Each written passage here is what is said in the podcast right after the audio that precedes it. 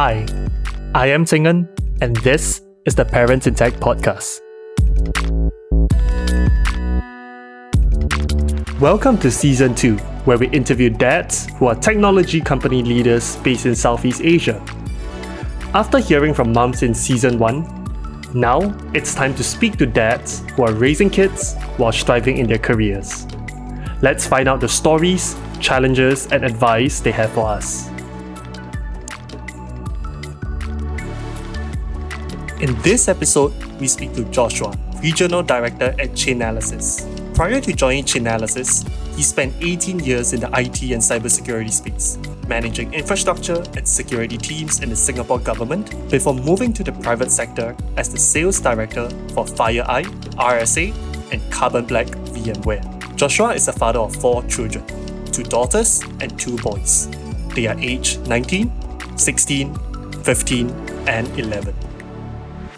Hey Joshua, welcome to the Parents in Tech Show. Thanks for joining us. To begin with, can you tell us a bit more about your family? Sure. Thanks, Tingan, uh, for inviting me on this podcast. Well, I'm a family of six, so I do have four kids. Uh, I'm pretty old already. My eldest is 19, and then I have a 16 year old, 15 year old, and a 11 year old. And they are girl, boy, girl, boy. So pretty easy to remember that. So I've been really blessed to have a big family and have the enjoyment of watching them grow up and interact amongst each other. Wow, wonderful. Okay, I'm going to go into so much of that because that's so interesting. You are the first parent on the call who has more than two kids. That's amazing. Take us back, mm. perhaps. How did you and your wife first meet? Well, we met at a church camp, actually. We always tell this story where I grew up in mm. the West and she grew up in the East and somehow we met. The camp was up north, yep. and right now we are staying somewhere in the south. So we've been been around Singapore. We met in the church camp. You know, she really caught my eye. We were about, I guess, twenty then, and so we hit it off. At that point in time, there was not really mobile phone, so it was email. And actually, the first movie that we went to watch was uh, You've Got Mail. Mm. And yeah, I remember it very fondly. We had dinner at Marche at Heeren. There used to be a so you can, yeah. you can count the timeline, right? Then uh, and then we watched the movie at Cine Leisure. Ah. And that was I guess the, the beginning of our courtship. And then we got married pretty early. She was 23, I was 24. Mm. I just graduated, but we just felt that we were ready to, to start our journey together. And one year later, we actually had our first daughter, Lorraine. I was 25 and she was 24. But, you know, we were ready. We obviously had a good discussion on whether we were ready to be parents. And we felt that, you know, we wanted to start early while we had the energy and the time, I guess. Mm-hmm. We were prepared. And Lorraine came along shortly after, and she was really a mm-hmm. blessing to us. We thoroughly enjoyed watching her grow up. All along, we had a great love for kids. So we would bring our friends' daughters or sons out while we were dating. It came pretty naturally for us. Yes. And from then on, yes, more kids came along. Yep. Uh, obviously, being young parents, there were definitely challenges along the way, but I guess we learn along the way, we communicate, and now we are very much uh, at a very nice place in our life where they are much older. It's a different set of challenges, but you know, at least physically, we're not tired out because I have friends my age that are just starting and they are changing diapers and waking up late in the night. We are not there anymore. I can completely imagine how what a relief that must be. Okay, so much to unpack over there, but let's start with the number of children. What did conversations look like between you and your wife when determining how many children you guys would like to have? I guess a lot boils down to our faith. So we are both Christians. We're not Catholics, but we are Christians. We just kind of at the very beginning in our conversation say we're going to let God to decide. Mm-hmm. So there wasn't really a discussion on how many mm. that we wanted. We knew we wanted more than two, definitely. So when we had number three, we thought, okay, it's a good number and we didn't mm. expect anything more. But then number four came along and obviously it was a big shock for us, really, because we thought right. at that time, our number three was about four years old. So pretty much older now. And it's like, it's like stabilized. You got past the phase. yes, stabilized. Exactly. You don't have to worry about changing diapers and stuff. So when number four came, it was like, wow, we have to start all over again. And we were obviously uncertain in terms of finances and how we're going to cope. But, you know, number four came along and he was such an easy baby to look after, such a joy. Right. And then we felt, okay, this is the plan, right? God's plan for us. And we really thoroughly enjoyed it. Yep. So, yeah, never a discussion on the number, but you know, just kind of a feeling that, okay, we thought three was good, but then four is better. So, you know, we gladly took that. Absolutely. That sounds beautiful. No, Joshua, you also mentioned something that was really interesting. I just want to catch on there, which is there were, of course, financial concerns. And I think we live in a day and age and a place that it's pretty expensive. It can be pretty expensive to raise children, especially depending on how you want to raise your children, the kind of schools you want to send them, the kind of courses you want to send them. Maybe talk to me a bit more about the concerns you had at that point, because also you and your wife were young, probably earlier on in your careers. What was some of the thoughts that happened in this regard?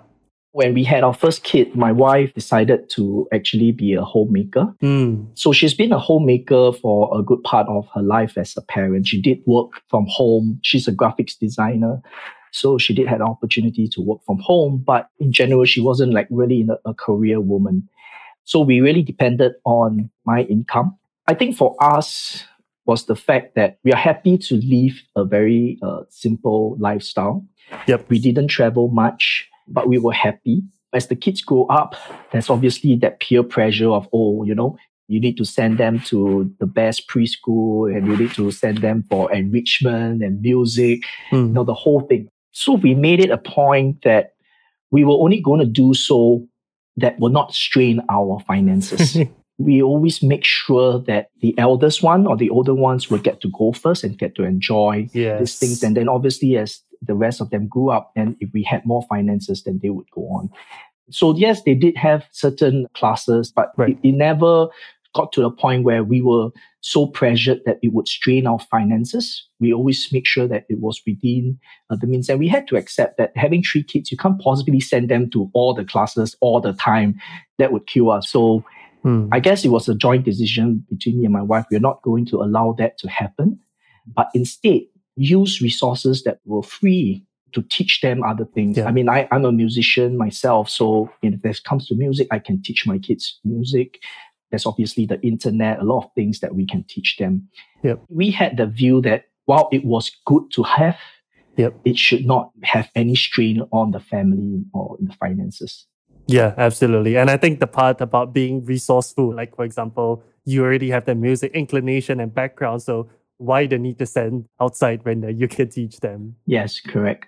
Very importantly is there's financial strain on the family. It affects the relationship between husband and wife. Mm. And that is not what you want because the kids can see it, they can sense it, they're not in a safe environment.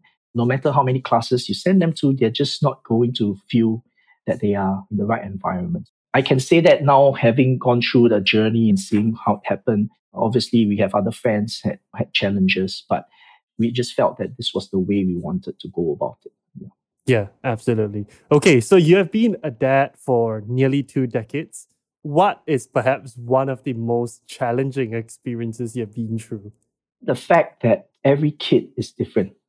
So I've had the privilege to have four, and then to really confirm the notion mm. that every kid is different and therefore your job as a parent is to really groom them in their own path, yep. in their own strength, their own personalities. Uh, I can tell you, like, I have four kids. Two of them are strong academically, and the other two are very strong artistically in the creative nature. And so, again, it's that pressure. Oh, you know, everyone has to do the same type of scores in school. And we felt that no, that's not the way because we can see they obviously have different strengths. And so we want to make sure that we identify that early and make sure that they are confident in their own strength. So we always have conversations. Obviously, the two who do better in school, hmm. they'll kind of say, "Oh yeah, you know, I did better," and everything. And we have to remind, you know, the whole family, every one of them, that you guys have different strengths. So we're not going to measure just based on academic results. And so, I mean, today now they're much older. They do understand and appreciate it. And I think those that were not so strong academically, hmm. they're actually striving in the area that, uh, you know, like for my eldest daughter, she's actually doing very well in school right now in yep. the creative side. So she's in design and she's doing really, really well in that. So I think as a parent, in my journey, that was the biggest challenge. I need to identify the strength of my kids and make sure that I'm guiding them in that direction. Yeah. Yeah. And this is a question just for myself. When did you start identifying or seeing those signs or patterns that each of them might be inclined in different ways? Actually, you can see it from very young. And obviously, I guess it's much easier to see it when you have two or more to compare, right? yeah, uh, yeah, yeah. But you can see that they exhibit different traits, different personalities. My eldest daughter, she's very independent. She can speak well. She's articulate. While my second child, who is a boy, he was really very quiet, but he had such good memory and he was very good in maths. And so different traits as they grow along, uh, grow up, and you can see that, yeah, there, there are certain yeah. things that they excel. My daughter could draw very nicely, while my son can't draw for, I mean, okay, he's not too bad, but, you know, he mm. knows he thrives in different environment, right? Different. Yeah. Yeah. So I think constantly looking at it, I probably my advice would be understand that your kid is going to be different, different from you, different from what you envision a child should be and the path that they should go. I think as a parent, firstly, we need to accept that. As parents, our job is to identify yes. how different they are, what they're good at, what they're weak at, and then help them along so that you nurture the good things in them. And I think, especially right now in the world today, you need a degree. You know, that's what our parents thinking. Everybody got to get a degree. You're not going to do well in life. Yeah, that's not the case. And so we kind of have to make sure that we are cognizant of that, right? We, we remember that as they grow up. Absolutely. I think that's golden advice to recognize the differences and really unlock their potential. But Joshua, on that note, these differences also create avenues for conflict and disagreement. So tell me how does that look like and how has that changed over the years? okay, one of the things my kids do, they like to talk, what they term as trash talk. And they like to disturb one another or you, know, you suck at maths or you're lousy in school and things like that. You know, there'll be a lot of rebuttals of yeah, but you don't have EQ. So there's always this thing about you got IQ, but you got no EQ, you know, and, and stuff all around the dinner table. It's friendly banter. They're just teasing one another. But I think it's the constant reminder to them that, hey, each one of you have different strengths.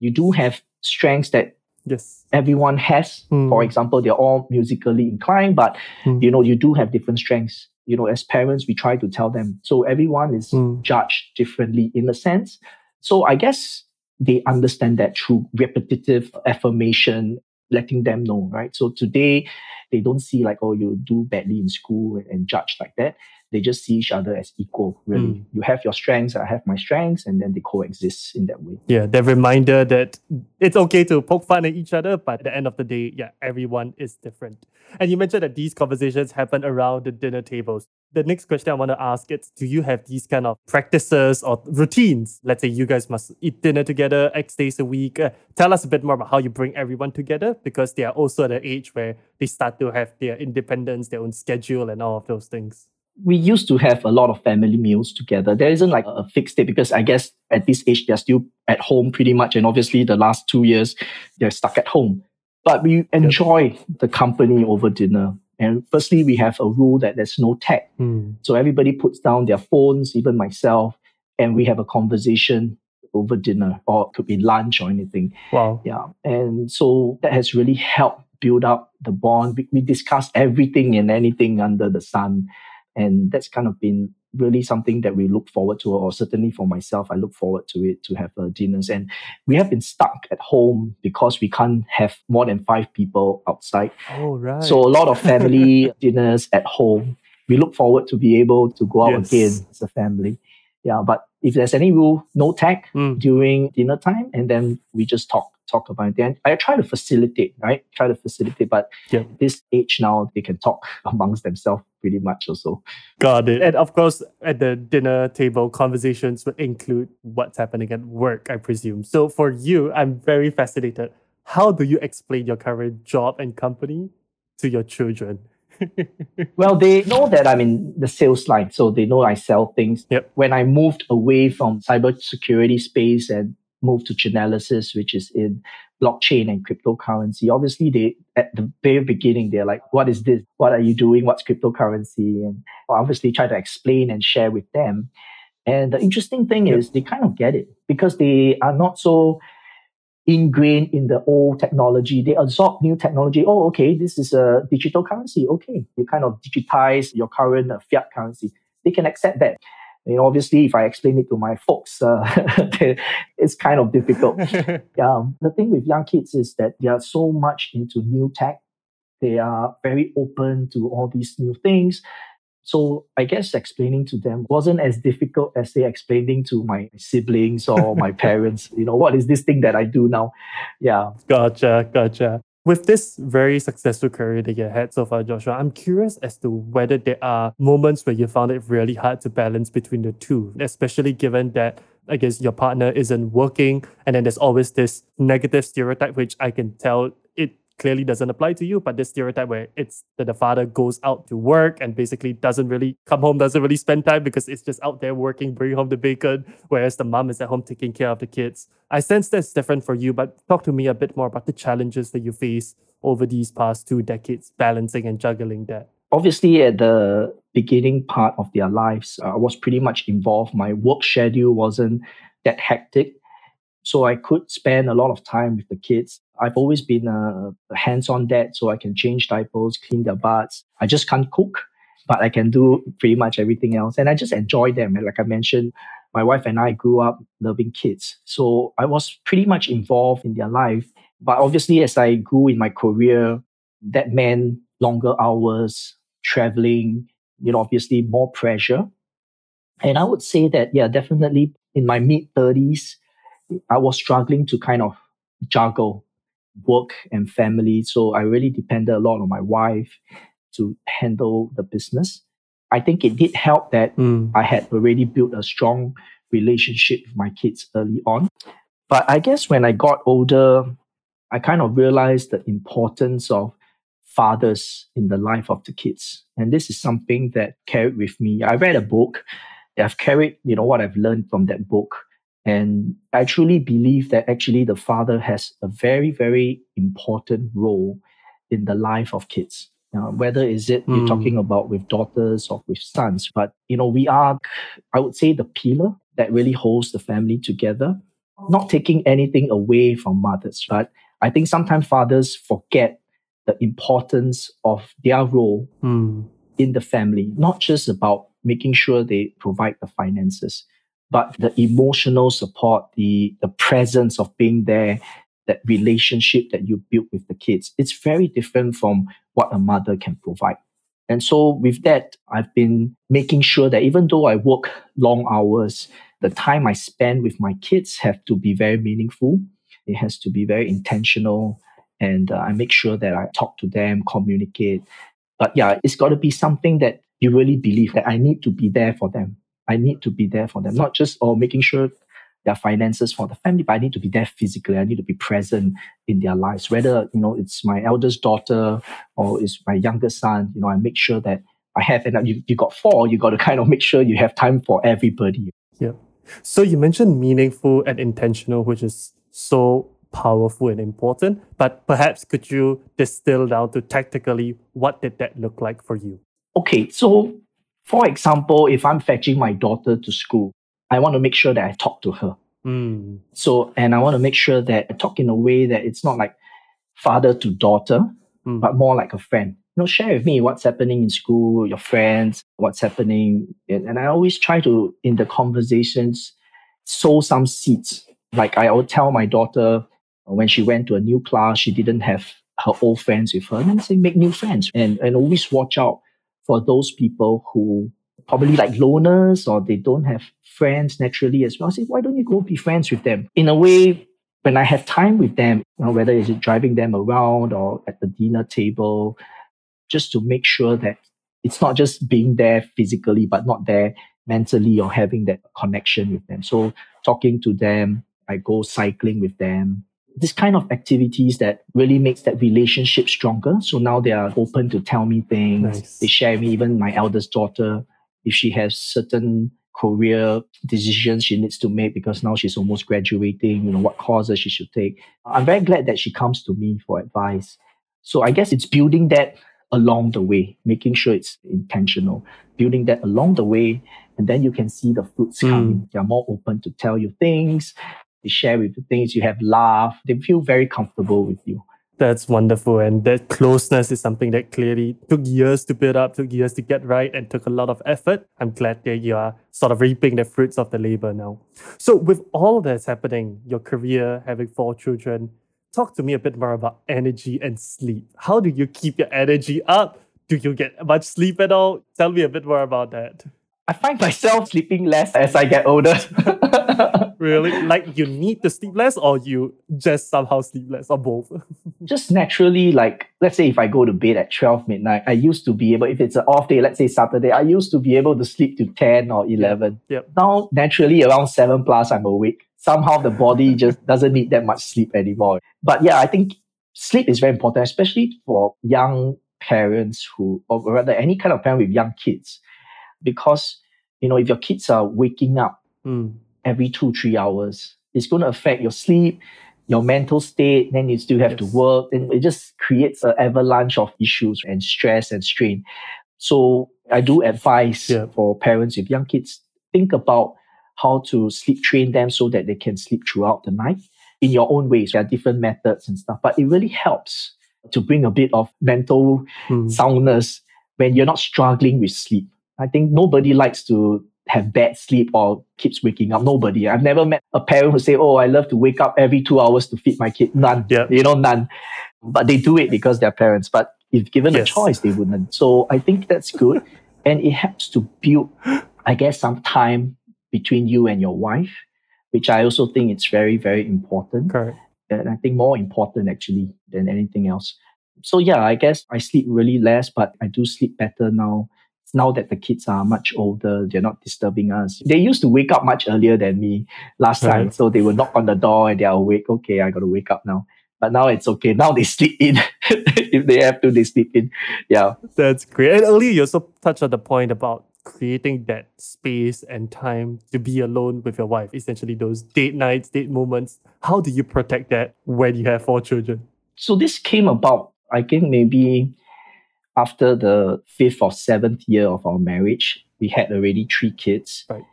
And you know, this was something that we reflected at that point in time. We came to an acknowledgement, which is again, this is something I do share with a lot of my friends as well. Is the fact that the most important thing that you can do for your kids is not for your kids. Hmm.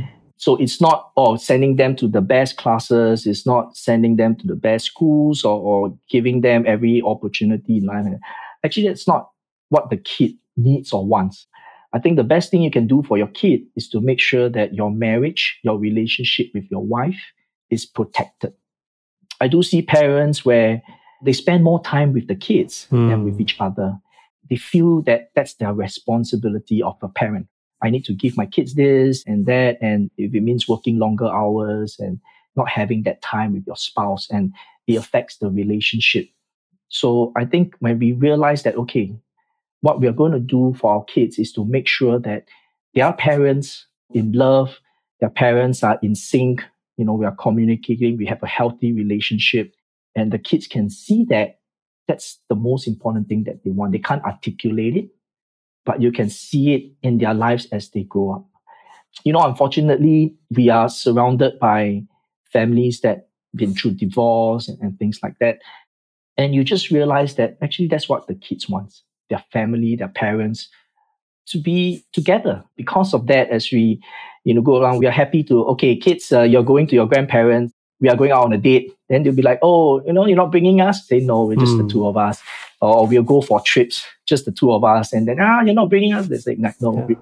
And so obviously when they grew up and then now they don't question, right? It's not now if I if I want to go on a trip with my wife, then you know, we just tell them, okay, we are going. And then they get used to the fact that their parents are going to have their own time. Their parents are going to be, you know, that's okay for them. In fact, they I, I find that I think that they feel that sense of security again, that Yep. safe environment where they, you know they see their parents and they actually we use that as well. We test them, right? So sometimes when they are disobedient and things, mm. see, oh, you know, you cause daddy and mommy to be upset with each other and we start just quarreling, pretending, right? Pretending to quarrel. Yep. And you can see that, oh, they feel very, very uncomfortable and very, very disturbed mm. that their hmm. parents are fighting. Right. Uh, and it's because of that. Obviously, it's staged, but yes, yes, you yes. know, we kind of see and we can see that that's not what they want, right? And so they, they change their behavior because they don't want their parents to to be against each other. Yeah. Yeah. The impact is so real. I can't agree more. Like you can send them for all the courses and whatever stuff they think it's in the good for them, but exactly right. At the end of the day, by having a loving relationship, you create a living environment where they can really grow and thrive in. And I guess also on that point, right, that's what I'm sure one thing that you have to teach your kids along the way, it's conflict resolution, how to manage disagreements. How do you go about doing that? You know, when they were very young, at the very beginning was the three of them. Obviously, they would snatch and they will bite. You know, one of them is a biter, one of them is a hitter, and one of them is just ignore and just move away. they have different styles of conflict. Actually, even till today, some are more articulate than ever. And then, you know, so some will just keep quiet because they're not as articulate as their siblings.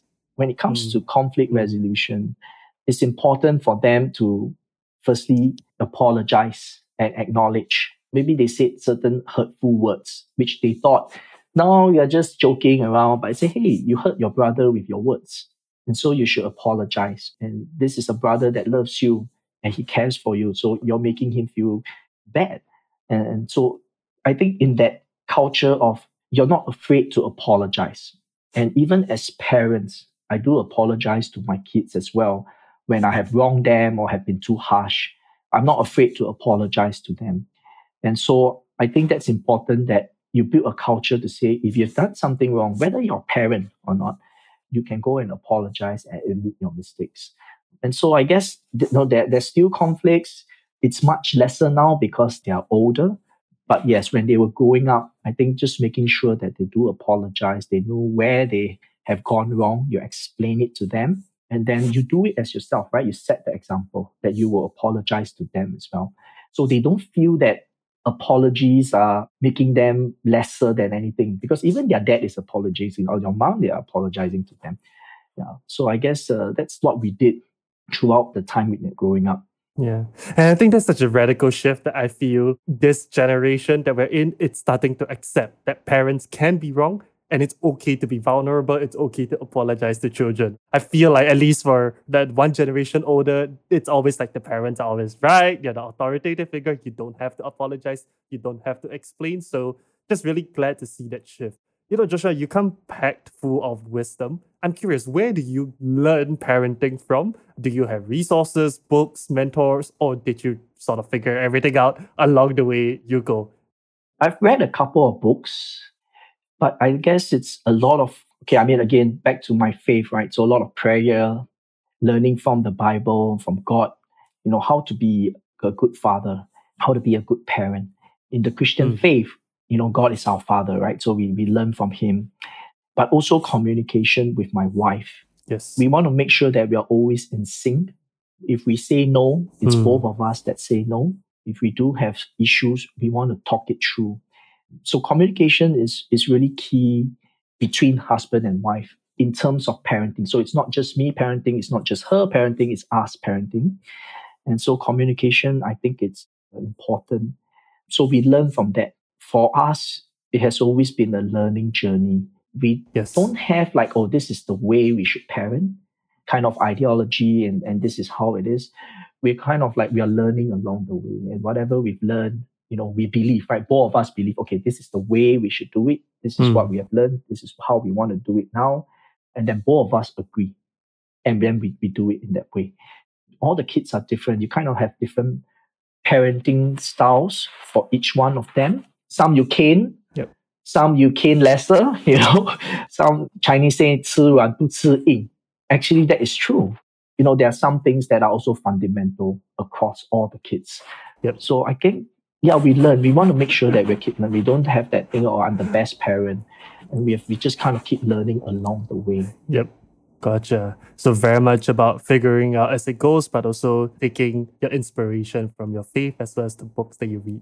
So let's say I gave you a chance to write a book that will last not just for your children, but for your generations to come. What kind of topics would you talk about in them? What kind of things would you write in the book, leaving for your children, their children's children, and uh, many generations to come? Wow. I mean, we've certainly learned a lot. So even right now, at this stage in our lives, uh, my wife and I are also trying to help out younger parents, friends that we have, or you know, mm. friends in church. You know, trying to share with them, and then really we're just about sharing what we have gone through. Right? It won't work for every single mm. person. But there are, I guess, certain principles to parenting. If I were to write a book, I guess you know, like what I mentioned, the first thing is protect the marriage I think that is the core of parenting. Make sure that your marriage is healthy, it's loving, you're communicating right. with one another, and you make sure that you're in agreement when it comes to parenting. Mm. You know, don't have different views. If there are different views, try to come to a consensus, try to come to an agreement because that's really very important. So the kids see the parents as one. They don't see it as two, they see them as one. I would give, you know, that advice and really, the, the other one would be that the kids are all different. So keep a very open mind on how you want to handle and deal with them.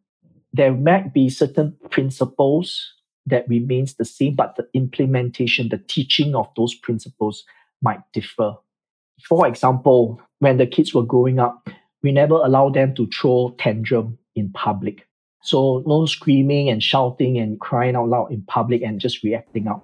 Mm. So we, we were very, very stern on this. But how we taught each one of them is different because really their personalities are different. But we make sure that that principle, you don't throw tantrums in public, but we also make sure we don't discipline them in public. So generally, like if they throw, you know, when they were younger, we would bring them to corner or to a stairwell out of the public side and we'll deal with it, you know, in private. So again, the implementation is different, but the principle is okay. We won't allow this to happen. Mm. Yeah, I guess you know certain things like this is probably what I would share in that book. and each kid gets a chapter, I guess. Wonderful. Okay, so this is actually tactical advice once again for myself. Right? That's why I enjoy doing this podcast. My kid, 17 months old, she's starting to do the throw tantrum thing in public thing. Could you just share how what are the different ways that you have dealt with this so that I can try and experiment them the next time it happens. Okay, so like I shared, firstly, if it's in public, bring her to a private corner away from the public because kids don't like to be scolded in public and then they kind of react to that. So bring them to a stairwell. Usually I would do it as the dad. The dad somehow has that authoritative figure that they know and they respect. So I would bring them to stairwell and I would talk to them very sternly. And obviously, you want to do that consistently. So even if it's at home, when she is acting up, then address it there and there as well. And be really, I guess to me, it was to be really stern and, and strict about it. You know, kids learn really fast. They do get the message, but sometimes you need to persevere and just continue to do it until you get the breakthrough. For my four different kids, you know, for some of them, the breakthrough was really fast. They learn fast. For some of them, it was a bit harder. So their personality is like, okay, they're more stubborn. Yeah, I guess, you know, more stubborn, stronger in that sense. Their will, they're more strong willed than others. But as parents, you, you want to make sure that you continue to persevere until it, the, the point gets across. A lot of parents just give up. Oh, my kid is like this. I can't handle her. You know, that's no, it's not that, right? I guess it's it's that your kid hasn't gotten to the point of understanding yet, you know, and you've given up too early. So kind of make sure it's consistent, whether is it outside or at home, and just press in until you know she gets the point across because you'll be very surprised how fast they learn. You know, they learn good things. They also learn bad things, but they learn fast. They can they can get it. Um, so I think as parents, we just want to make sure that we persevere. Hmm. That's golden advice. Okay, thanks for that. So, Joshua, you have shared a lot, but if I can just challenge you as we wrap up today's conversation, if there's one more lesson that you have learned as a parent in tech, in addition to all that you have shared, which is amazing, what would it be? I think our kids truly live in a tech world. They don't know They've not seen what's a pager. they don't know a world without internet. This is their life. This is normal. They are normal. Um, and so I guess as a parent in tech, understanding tech being an enabler, but tech is also being, you know, can be a disruptor in your life in a sense that, you know, there are also a lot of bad things around, you know, that uses tech. One thing I would advise is don't shy your kids away from tech because that is the world we are going to live in. I mean, the world we already live in, but it's going to get even more yeah. technology saturated. Talk about yep. Internet of Things. Everything is going to connected yes. to the internet. So there are some parents like, oh no, too much tech, and that. Well, they you know strike a balance, but don't move them away from tech. They already have tech in school. They already have email, Instagram, and things. So I think it's more of mm. teaching them a balance between living in a virtual world with all this technology in place, how you leverage them for good, but how you also try to identify bad tech, right? Things that are happening around in the cyberspace. Yeah. But also to tell them that you still need that human interaction yeah. no matter what. There's a lot of texting now. Yes. When you think about it, but a phone call would actually be much better. Mm. Try to encourage that as well, the human interactions, whether is it with their friends, with their grandparents, with their siblings. Make sure that there's also that human element because I don't think that part is going away, even if we were to have the metaverse as the next big thing. Yeah. You still want to make sure there's a human interaction to that. So my advice would be as parents, especially in tech, appreciate what tech can do, mm. the bad things about tech, and just make sure that your kids understand how to leverage this technology as they are growing up, but also know the perils of all these things, how to take caution to tech.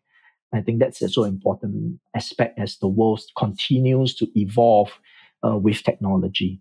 Yeah, I think that's so well said, right? To be aware, to be conscious of what's going on, to know what's good and bad, to have that discernment and how to adapt to it. That's wonderful. Joshua, it's such a joy to speak with you today. If some of the parents who are listening to this would love to connect with you, how can they best do so? Oh, they can find me on LinkedIn. You know, just search Joshua Foo. I work for Chainalysis. I'm happy to connect with them and, and, and, share more and learn from them as well. Sure, sounds good. Well, thank you so much, Joshua, for joining us today on Parents in Tech. Such a joy to speak with you. Thank you so much for having me, Tinan. Thanks for listening to the Parents in Tech podcast with me, your host, Tingan. We hope you were inspired on how to raise kids and build companies. To catch up on earlier episodes or stay updated with upcoming ones, head over to www.parents.fm to join our community of parents in tech. There, you can also drop me a question, idea, feedback, or suggestion. Once again, the website is www.parents.fm. That's all for this episode, folks. See you next time.